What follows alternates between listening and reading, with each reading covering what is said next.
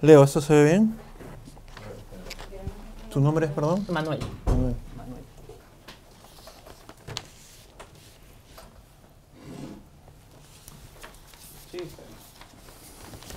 Dime si lo ves bien.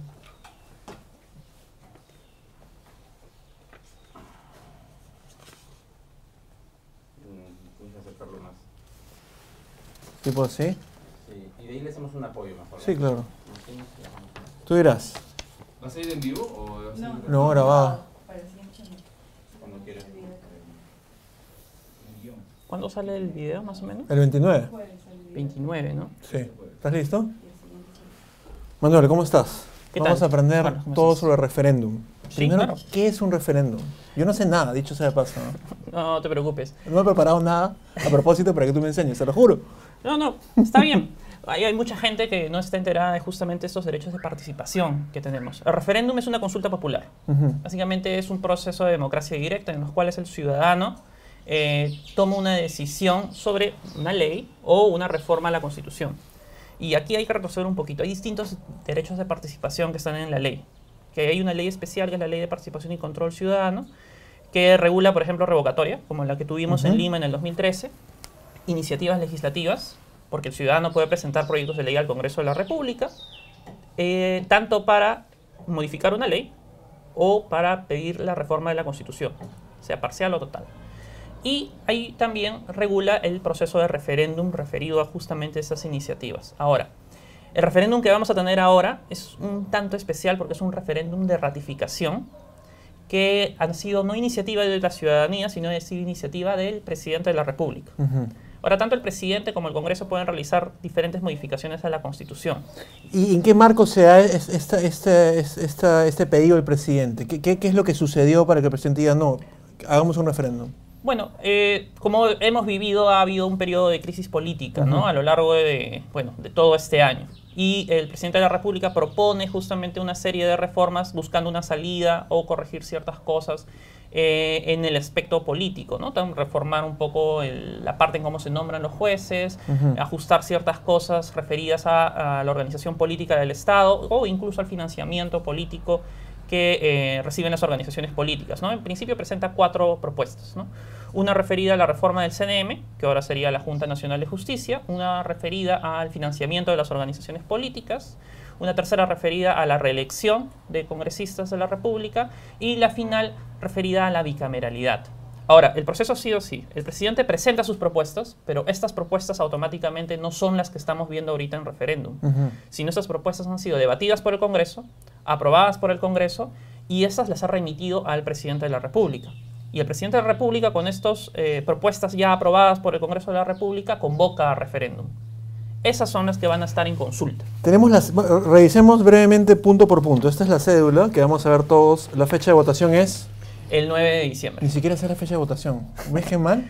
Sí, Qué es, ha irresponsable sido- de mi parte. No, pero está bien. Justamente la idea es que todos prestemos atención a partir de ahora. Bueno, no a partir de ahora, que ya vayamos prestando atención a todas las eh, propuestas de reforma, que son un tanto complejas. 9 de diciembre, 9 de todos vamos a ir a votar. Todos cae vamos a ir a votar. Es un domingo, como Perfecto. siempre. Ajá. El primer punto, que acá tengo la cédula que vamos a ver, entonces, aprueba la reforma constitucional sobre la conformación y funciones de la Junta Nacional de Justicia. Antes, Consejo Nacional de Magistratura, CNM. Antes era el CNM. Brevemente, ¿qué estamos eligiendo, sí o no?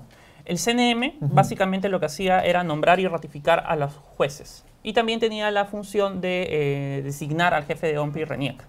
Pero justamente la CNM estuvo, pues, eh, eh, fue el centro de justamente toda la crisis política que se realizó. Esa controversia por los audios. Exactamente. etcétera. Entonces, lo que se proponía, lo que se propone en esa reforma es cambiar la forma en que se designan los miembros de la CNM. Antes, este era un colegiado que era nombrado por distintas organizaciones, colegios profesionales, colegios de abogados, Poder Judicial, Ministerio Público, todos mandaban un representante y se juntaban. Ahora no.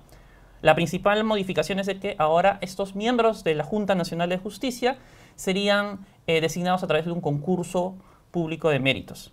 Y este concurso público de méritos va a ser realizado por una comisión especial. ¿No? Y esta comisión especial está conformada justamente por el, pres- el presidente del, del Tribunal Constitucional, el defensor del pueblo, que justamente van a, a recibir los perfiles y van a elegir pues, a quien se supone es el mejor. Ahora, una eh, cuestión que hay que tener en cuenta es que antes en la CNM había presencia de personas que no eran abogados. Es decir, por ejemplo, el colegio profesional, eh, los colegios profesionales se juntaban y podían mandar a un enfermero o un ingeniero, que muchas veces eh, no tenía pues, los conocimientos jurídicos necesarios para poder determinar si un juez o una persona podría ser juez o una persona tendría que ser ratificada. ¿no? En la modificación, todos los miembros que vayan a ser nombrados a la Junta Nacional de Justicia van a ser necesariamente abogados. Buenísimo. ¿Y uno puede elegir sí o no? Uno tiene dos opciones. Los ciudadanos tienen dos opciones, ¿no? El sí o el no. El segundo punto es, aprueba la reforma constitucional que regula el financiamiento de las organizaciones políticas. Sí.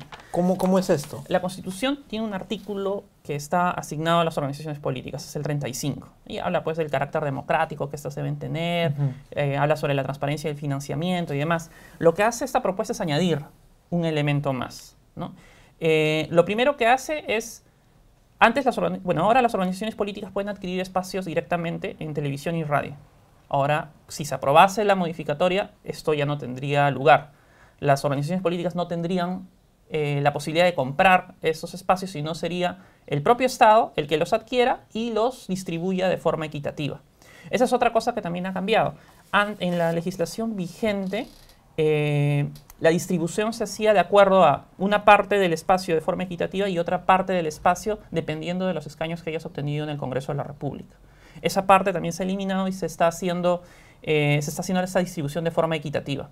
El otro punto importante es de que la Constitución no hacía referencia a las sanciones que podías tú tener eh, si, digamos, eh, vulnerabas las reglas de financiamiento. Ahora se hace referencia a que puedes recibir una sanción civil, penal o administrativa. ¿no? dependiendo de qué cosa es lo que sucede. ¿Y eso tiene que ver por la controversia de los partidos políticos que últimamente estamos descubriendo cómo se financian, etcétera? Sí, en, parte, y en parte es porque siempre ha habido una necesidad de reforma sobre financiamiento, ¿no? O sea, el jurado, por ejemplo, en los años anteriores ha venido presentando distintas propuestas para ajustar justamente y regular el financiamiento de las organizaciones políticas. De hecho, en el 2017 hubo una gran reforma respecto a estos este, temas, ¿no? Por ejemplo, donde se prohibieron por fin los este, aportes anónimos, por ejemplo.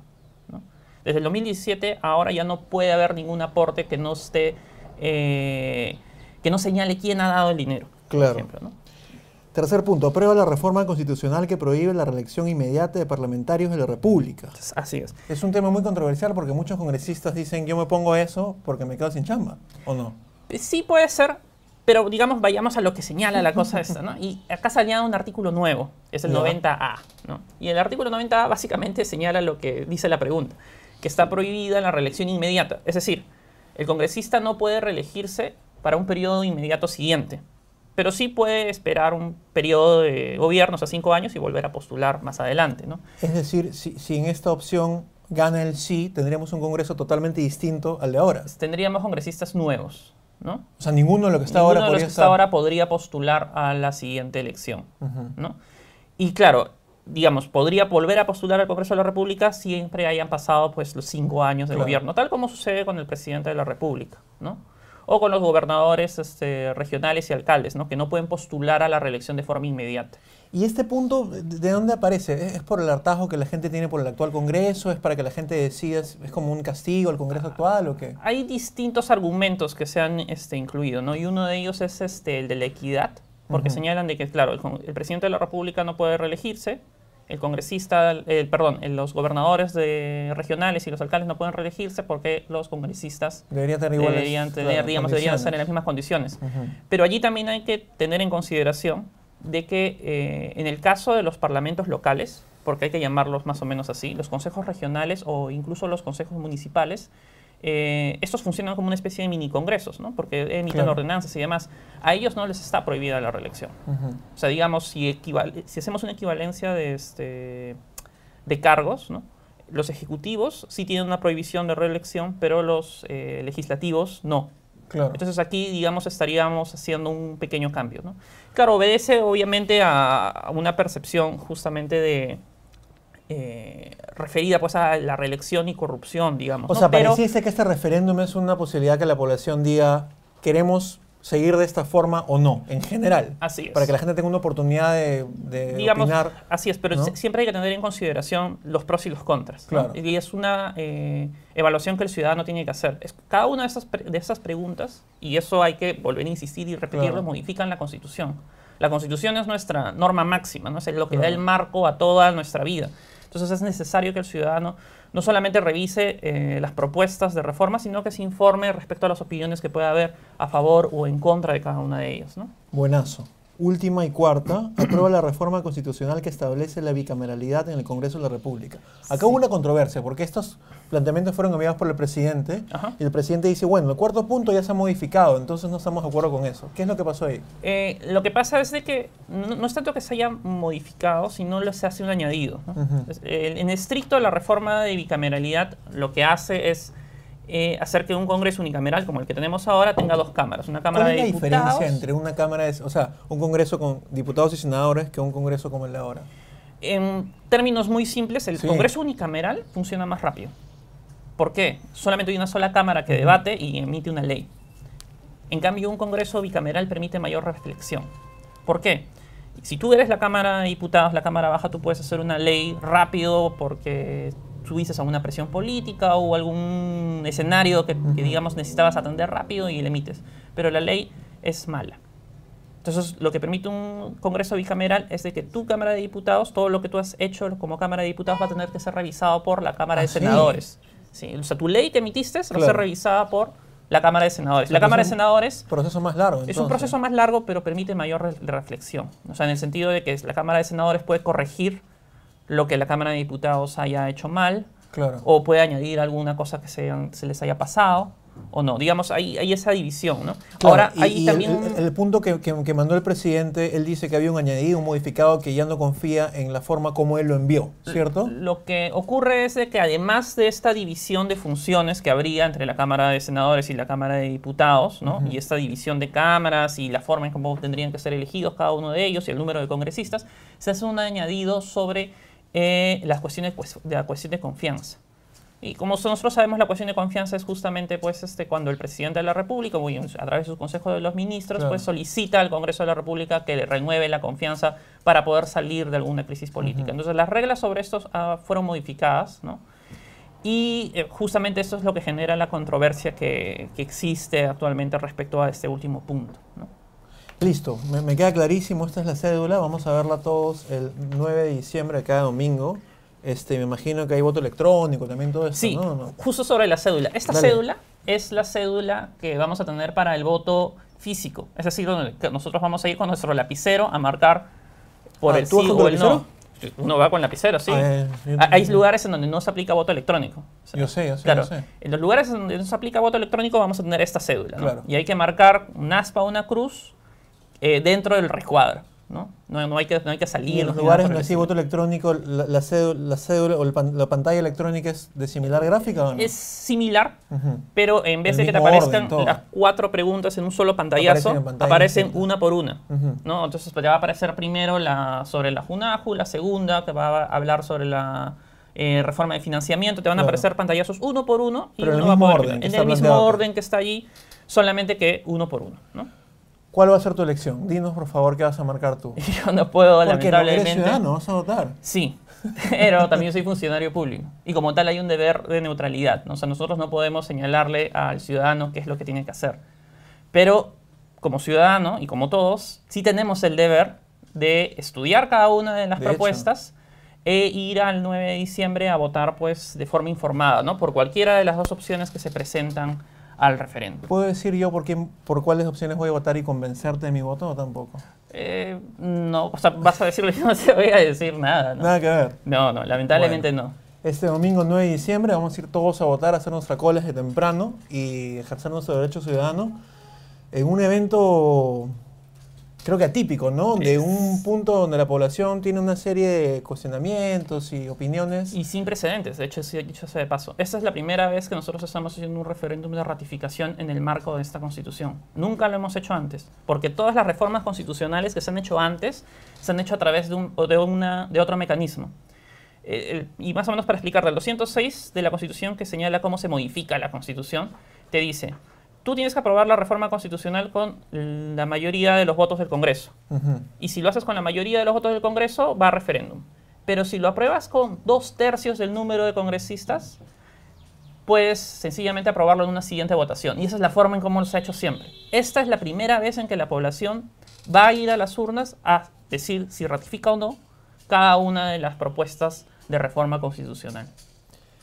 Si gana el sí en el punto número 3, me va a dar pena un montón de congresistas que se van a quedar sin chamba. ¿A ti te da pena eso? Me da un poco de pena. ¿no? No siempre tienen la opción de reelegirse en la siguiente, en la siguiente elección. ¿no? Muchas gracias por tu No, tiempo. Nos gracias vemos a ti. este 9 de diciembre. Busquen en este momento donde es el mismo lugar de votación. Es el mismo lugar de votación. Y ustedes tienen una página web, voto informado. Así es. ¿Qué, va a poder, ¿Qué van a poder ver ahí? En voto informado, además de la información sobre la segunda elección regional, en las regiones en las que haya, hay también información sobre cada una de las preguntas que se van a poner a consulta el 9 de diciembre. Pueden ver cada una de las preguntas, pueden ver tal vez los contenidos de las autógrafas, pueden estudiarlas y una vez más invocar a todas las personas a que asistan el 9 de diciembre a votar y que se informen antes de ello. Y es importante que la gente se informe y conozca qué está marcando y eligiendo, porque hay una tendencia que ¿no? en redes sociales hay que votar de tal manera. Muchas, a, a veces la gente lo, lo sigue de modo ciego. Hay que informarse punto por punto sobre qué es lo que estamos eligiendo, ¿cierto? Sí, claro, hay, digamos, cada una de las cada uno de los votos o el voto que uno va a emitir tiene una consecuencia, ¿no? Ujú. Y esa consecuencia es justamente la ratificación de las reformas constitucionales. Es necesario ser conscientes de qué implica. Y para poder ser conscientes de qué implica, pues se necesita estudiar cada una de las propuestas, ¿no? Así que visiten Voto Informado, Voto por favor. informado y nos vemos este 9 de diciembre en la select. Por ahí nos vemos, nos tomamos una selfie. ¿Dónde votas tú? Yo en San Juan de Lurigancho. Si la gente te reconoce, ¿es normal que te pidan selfie? Sí, normal, creo. Ahí nos vemos, chao. Cortamos, tío. ¿Cuánto tienes?